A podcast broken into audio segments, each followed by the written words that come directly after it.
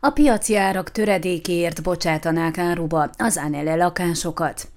A Fejlesztési Minisztérium szerdán közvitára bocsátott jogszabály tervezete szerint az új vételár a szóban forgó lakás megépítésének költségéből indul ki, az építés évétől függetlenül.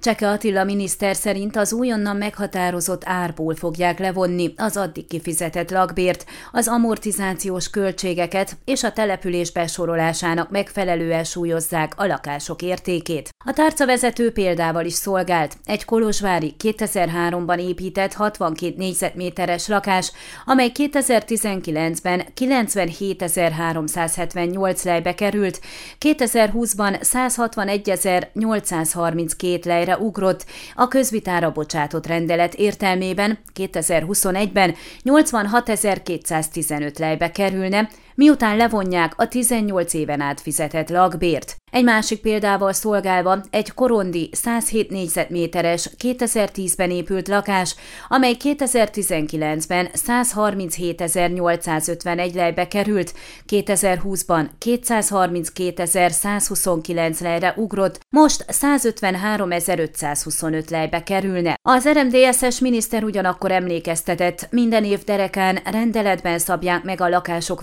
vételárának kiszámításához szükséges irányárat. Az épít építkezési ipart érintő béremelésekről rendelkező előírás következtében a 2020-as miniszteri rendelet egyik napról a másikra jelentősen megemelte a fiataloknak szánt lakások vételárát. A székelyudvarhelyi Aneles tömbházban lakók is főként ezt nehezményezték. Hogy valóban ez lesz-e a jó megoldás nem tudni, ugyanis, mint Cseke Attila hangsúlyozta, a program célja lakást biztosítani a fiataloknak, és arról is többször cikkeztünk már, hogy az eladásokból befolyt összegből építenének újabb lakásokat. Az viszont tény, hogy a korábban, a 2000-es évek elején épített lakások kezdeti bérlői már nem a legfiatalabbak, akár csak az, hogy a piaci ár töredékéért értékesített lakások árából nehezen lehet újat építeni.